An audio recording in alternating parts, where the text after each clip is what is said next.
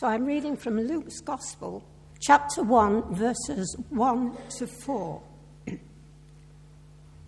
Many have undertaken to draw up an account of the things that have been fulfilled among us, just as they were handed down to us by those who from the first were eyewitnesses and servants of the word.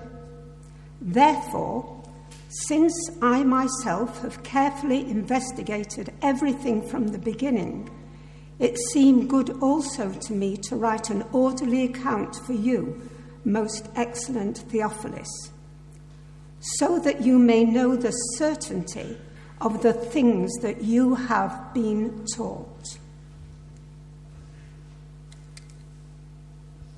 Thank you so much, Margaret, for reading that for us. Um, thank you. Let me move out of your way there. That's, uh, that's great. Um, please do uh, have on your service sheets those readings. Uh, if you've got an app or a Bible with you, uh, then do open it up to uh, Luke chapter 1 as well. Um, let me add my welcome to that of Ali. Um, my name's Ben, and it's really lovely to be with you this morning uh, and to be looking at God's Word together. I'm just going to pray for us as we do that uh, that God would speak to us. So, should we pray together? Father, thank you so, so much that you promise when your word is read uh, that you speak. And so, Father, I pray that you would speak to us today. I pray you give us certainty. Might it be that this morning, as we look at your word, that we would leave this place as people who are more sure of what we have been taught, that we might know and enjoy the gospel ri- more richly, more deeply, um, and more confidently, I pray. Amen. It's a great time of year, isn't it? It's a really lovely time of year. There's, there's loads of different things going on. We're giving gifts to businesses. We've been out giving advent calendars. Uh, and I wonder how you feel about that. Uh, maybe you are super excited by those things. Maybe some of those things daunt you a little bit. And actually, I think that's one of the things that's been really encouraging. Uh, seeing some of, some of us, as we were given advent calendars to give to our neighbours, uh, and, and that was a bit scary. And yet, actually it showed that kind of depth of faith to say, okay, I'm going to do something that's a little bit scary because I want my neighbours uh, to find out uh, about Jesus. We're, we're in a season as a church where there's a whole load of things that are going on. Uh, all sorts of things that we can invite our friends to, all sorts of things uh, where, where people can find out about the hope uh, that we profess. Um, but it might be actually that even as you're thinking about that, that you're thinking, that's a little bit scary too how can I be sure? How can I be really sure of what I believe? How can I be sure that I can invite people and they will hear something that doesn't just sound like fairy tales to them? Well, this uh, book, the book of Luke, the Gospel of Luke, is what we're going to be studying throughout our time over Christmas, over the next few weeks. Uh, and Luke starts actually uh, by giving us uh, confidence. Did he see what he, he said? He said he was writing, verse 4, so that you might know the certainty of the things that you have been taught. Uh, he wants us to know uh, the certainty of what we've been taught. Uh, and so, uh, what he does is he gives us a credible uh, account. That's the first thing that we're going to see, that it, Luke gives us a credible uh, account. Who's writing? It's, it's written by Luke. Luke, the same guy who wrote the book of Acts, um, he, he, he, wrote two books in the Bible. Um, and, and the interesting thing about the book of Acts is it all starts off uh, in, the, uh, in, in the, the third person, they did this, they did that. And then it moves to the first person, we did this, uh, we did that. You, see, what we've got in the writer of the book of Luke is somebody who has hung around with people who were really there, hung around with people uh, like Paul uh, and James and John. Um, we see actually uh, from, um, from the end of 1 Timothy, uh, 2 Timothy that uh, he, he, he was around with Paul when others weren't. There's that lovely bit at the end of 2 Timothy where, where Paul is writing to Timothy and he says, Oh, uh, when you come, can you bring my scrolls and, and, can you bring the coat with you? Everyone's deserted me except good old Timothy, uh, except good old uh, Luke. Good old Luke is, is with me. At the end of Colossians, we find out that Luke was a doctor. Uh, like some of you, he was uh, medically trained. We find out that he was a Gentile as well, not somebody who was Jewish by background, but somebody for whom all of this stuff wouldn't have come with the kind of cultural baggage of this is what everyone before me has done. Luke's um, one of the only two books, Luke and Acts, in the Bible that are written by non ethnically Jewish people. Uh, and so it's, it's fantastic to be there. It, it, might also explain why it's, a bit, it's got a bit of a different feel to the start of Luke than the other books. In fact, Luke and Acts, they start similarly. They both talk about Theophilus, this guy who he's writing to. Uh, but they also use different language. In, uh, in the Greek, um, Luke is. Um, it's, notoriously difficult, actually, because it's highfalutin language. These, this first four verses is one sentence in, in the Greek, and it uses words that aren't found anywhere else in the Bible. In fact, if you want to find the kind of terminology that is used in Luke 1 1 to 4, uh, the place you find it is in the academic textbooks of the day. Uh, in other words, Luke is writing an academically verifiable document. And you can tell that he's done that. He's, he's done his literature review. That's what you do in academic uh, documents, don't you? Uh, he says, Many have undertaken to draw up an account of the things that have been fulfilled in us. Luke's read those accounts. If you read the, the book of Mark and then the book of Luke together, you, you see areas where Luke is drawing on what Mark has, uh, has written. Uh, Luke has, has, has, read it and digested it. Uh, but he isn't just going on what he's seen in the other books. You see, Luke, he, he's also spoken to the eyewitnesses. Did you see that? Verse 2 Just as they were handed down to us by those who from the first were eyewitnesses and servants uh, of the word. Uh, Luke has, uh, has, seen and spoken with people who were there uh, back then. Uh, in Acts 21, we find out that Luke has gone off to Jerusalem, which means that he's met with Jesus' brother James. How did he find out about all the stuff that happened around Mary? And, uh, well, because he's met with the family, he's chatted to them. He's spoken to people who can say, Yeah, I was there. I, I saw that. I heard that. We've already heard that he's hung around with Paul. That's why he's able to talk about Paul's story uh, as well. And, and, so, what uh, Luke has done is he, he's done the research, he's looked into it. And we see that in places like um, in, in, Luke 19, there's, uh, there's that story. You know the story of the really short guy he went up a tree to see Jesus. You, you know that fairly well. Only Luke, he, he doesn't tell it like that. Luke tells us, and remember, Luke is somebody who didn't grow up in Israel, he's a Gentile. Luke tells us about the name of that person, Zacchaeus. Uh, he tells us actually about the tree that he climbed up. It's not just any old tree, it's a sycamore fig tree. Now, that's pretty remarkable detail, isn't it? Think of it like this. Uh, imagine if I said to you, I'd like you, please, to write a, uh, write a story, uh, and I'd like you, please, to set it in, um, in Zurich, uh, and I'd like you to set it in 1980. Story in Zurich, 1980. You can't use the internet. Off you go. And imagine you write down a, a bit of a story, uh, and, and I give it to somebody who lived in Zurich in 1980. Uh, they might look at it and they might read it and they say, Wow, you, are a great author. You should, you should totally publish something. A um, couple of corrections, though. Uh, you've made the main character, you've given him the name Hans. Um, actually, nobody was called Hans in those days. It, was, it wasn't very popular in the 1980s. That was much more in the 40s. Uh, and, um, and see here, look, you've, you've, said that there are privet hedges uh, around the garden. Zurich doesn't have any privet hedges, it doesn't grow very well there. Now, I don't know actually what life is like in Zurich in the 1980s. I'm sorry, I've got no idea. Hans may be a, a great name. Uh, but the point is, the people who were there did. Now imagine here, Luke writes his gospel, and it turns up in the town. And they go, Who's Zacchaeus? Nobody's ever heard of Zacchaeus. Uh, and why is he talking about fig trees? Uh, sycamore fig trees? They, they, they, we don't have any of those. It, it would have been discredited immediately, wouldn't it? And yet, Luke includes that level of detail because he's spoken to people who were there.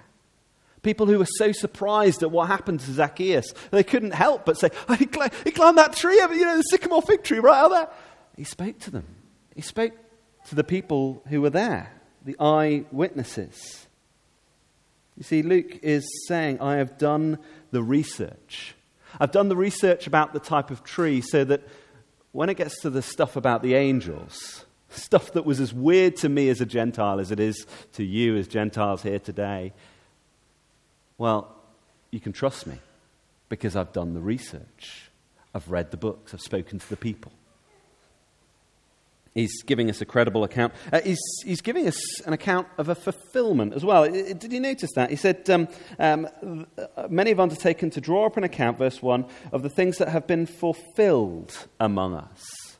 This is the second reason that we can trust uh, what's said. Uh, in fact, um, I had a friend, uh, he's now, um, he works down at Wycliffe Church now, but um, he, uh, he used to teach with me up in, up in Blyth. And I remember one of the kids saying to him, Sir, you're a Christian, aren't you? He said, Yeah, I am. He said, Can you give me one good reason to believe in all the Jesus stuff? And he said, uh, he was much quicker than I. I've had to write it down. And he said, Actually, I can give you 357 reasons. Said it straight off the top. Uh, why? 357 reasons? Uh, precisely because there are 357 different prophecies about Jesus that are fulfilled uh, in the book of Luke a, a, number of things that Jesus is fulfilling that are promises that have happened uh, beforehand. You see, the funny thing about Luke is it starts at verse 1 to 4 in that kind of academic style, uh, and then verse 5 uh, through for the next bit. It, it sounds a lot like another book. It sounds a lot like the Greek translation of the Old Testament of the Bible, the Septuagint. In fact, you can pick up some of those ideas, can't you? You, you, you see there um, a barren woman in her aged woman who has a child. Again an echo of what happened so often in the early chapters of the bible. You see there uh, terms like the son of david or, or descendant of david uh, again picking up from the old testament uh, of the bible. Uh, you see actually um, uh, in, the, in the songs that you, you get later on in, uh, in, in, Luke, Mary's song and, and, and Zechariah's song, they sound very much like the Psalms. And it's because Luke is picking up on, on an imagery from the Bible, uh, from the Old Testament. Uh, and, and it's as if he's saying, I haven't just read the new books, I've read the old ones too. I've read the scriptures. Uh, and what's going to happen is you're going to see fulfillment after fulfillment of them. In fact, I'll just flip forward to it. Um, I hadn't totally planned to do this, but that's okay. Um, chapter 4 of, uh, of Luke is where you get uh, Jesus starting to, to speak. Um, uh, before that, lots of talk about him. In chapter 4, you get his, his, his, first few words. Let me just read you a few of the first few words that Jesus says. Um, literally, the first words in, in, in, in Luke's gospel. Uh, 4, verse 4, if you're following. Um, uh, it is written. 4, verse 8. It is written. 4, verse 9. Um, sorry, uh, 4 verse 10. It, uh, 4, it is written. 4 verse 12. It, it is said. In other words, it is written. And then what does Jesus do? He quotes from the prophet Isaiah uh, in verse 18 The Spirit of the Lord is upon me, He's anointed me to proclaim good news to the poor. He closes the scroll. All of the eyes in the synagogue are on him. And what does he say? Verse 21, if you're following, he began by saying to them, Today, this scripture is fulfilled in your hearing. Luke is showing that what he is writing as he's researched is the fulfillment of all these promises made about Jesus in the Old Testament. Promises about where he would be born, promises about what kind of death he would have, who would be there when he died, whether or not he would rise from the dead at his ascension.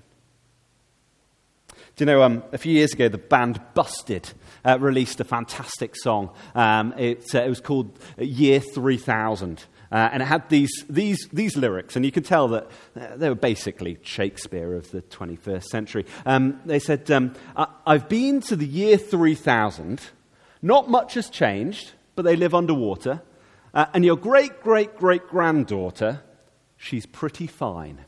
Now, um, other than the slight problem of the fact that great great great granddaughter would probably be fairly old by the year 3000, so if she was pretty fine, that would be uh, remarkable. Um, imagine for a second if the year 3000 rolled around and somebody pulled out that, that busted song and they, and they read it and they said, wow, that's, that's, it, it, our life is strangely similar to how it was in 2020. Uh, uh, no, 20, 2000, I think it was, the song came out. Um, uh, the year 2000. Uh, except for, look at all this water. Look, they used to live above the water. This is, wow, this is, this is incredible. And, uh, and Ben Tanner's great, great, great granddaughter, wow, wow, she's a supermodel. Now, that would be remarkable, wouldn't it? That, it, it, and I'm being silly, aren't I?